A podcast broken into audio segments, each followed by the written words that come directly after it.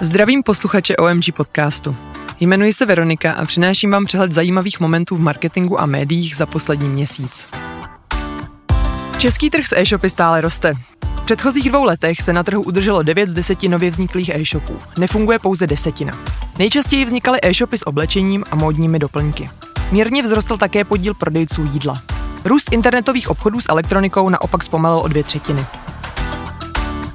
Vyhledávání na Google a YouTube nabídne uživatelům nové funkce. V rámci nákupů se objeví novinka Shop the Look, která uživatelům při vyhledávání módních kousků zobrazí celý outfit a tím i produkty, které by si mohli k vybranému kousku dokoupit. Další novinkou, kterou Google prozatím pouze testuje, je zobrazování rotujících 3D modelů oblečení a bot. Provozovatele restaurací zároveň potěší novinka, která má potenciál přivést do podniku více zákazníků.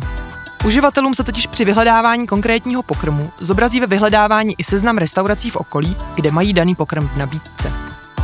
Na podzim je také plánovaná novinka vizuálního vyhledávání. Pokud tedy uživatel vyfotí jídlo, které neví, jak se jmenuje, Google dokáže podle fotky rozpoznat, o jaký pokrm jde a zobrazit související odpovědi. Britský regulátor Ofcom přišel s výsledky sledovanosti televize, kde zveřejňuje, že cílová skupina ve věku 15 až 24 let sleduje televizi méně než hodinu denně, což je oproti nejstarší cílové skupině, tedy té ve věku 65+, plus, sedmkrát méně. Mladí lidé ovšem televizí nemyslí streamovací služby, jako jsou Netflix, Disney Plus nebo Amazon Prime. České tištěné deníky znovu přistupují ke zvyšování prodejních cen. Naposledy ceny zvyšovaly na jaře 2022. Konkrétně zvýší cenu deníky Mladá fronta dnes, Lidové noviny a deník o jednu korunu. O dvě koruny navýšil prodejní cenu také deník Právo. Zdražují také televizní, ženské a lifestyleové časopisy, které reagují na zvyšující se náklady. Netflix od listopadu zavádí levnější předplatné s reklamou. Dostupné bude ve 12 zemích. Česká republika se ale na seznam nedostala. Reklamní spoty budou mít délku 15 až 30 sekund a na jednu hodinu obsahu připadne 4 až 5 minut reklamy. Organizace IAB Europe zveřejnila odhad pro rok 2023. Podle předpovědi má v roce 2023 dojít k nárůstu investic do digitální reklamy pouze o 2%. Sociální média, která byla dlouhodobě hlavním rostoucím kanálem, si mají v příštím roce podle předpovědi polepšit jen o 1%. Dnešní generace lidí ve věku 55 až 69 let je aktivnější a technologicky zdatnější než před 6 lety. Vyplývá to z nové vlny výzkumu OMG Research eh, zaměřené na takzvanou stříbrnou generaci. Spotřební i mediální chování se v čase také mění. A seniori si nejčastěji přejí cestovat, respektive jet na dovolenou, lépe si vybavit svůj dům nebo byt a užívat si kultury nebo návštěvy restaurací. Oproti roku 2016 dnešní generace 55 až 69 let pečuje více o své zdraví a více dbají o svůj vzhled. Touží také po finanční i fyzické samostatnosti a nechtějí být závislí na druhých. Mediální zastupitelství Media Club zvýší v roce 2023 ceny televizní reklamy v průměru o 14% Televize Nova také promítne růst cen do své obchodní politiky a cenu televizní reklamy v roce 2023 zvýší o 12 Atmedia také zdražuje.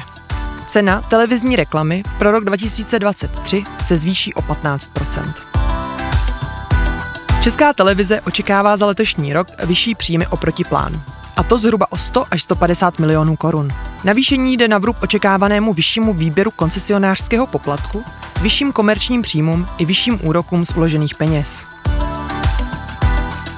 Společnost Meta musí prodat jednu ze svých akvírovaných firm, společnost Giphy. Reaguje tak na výrok britského antimonopolního úřadu.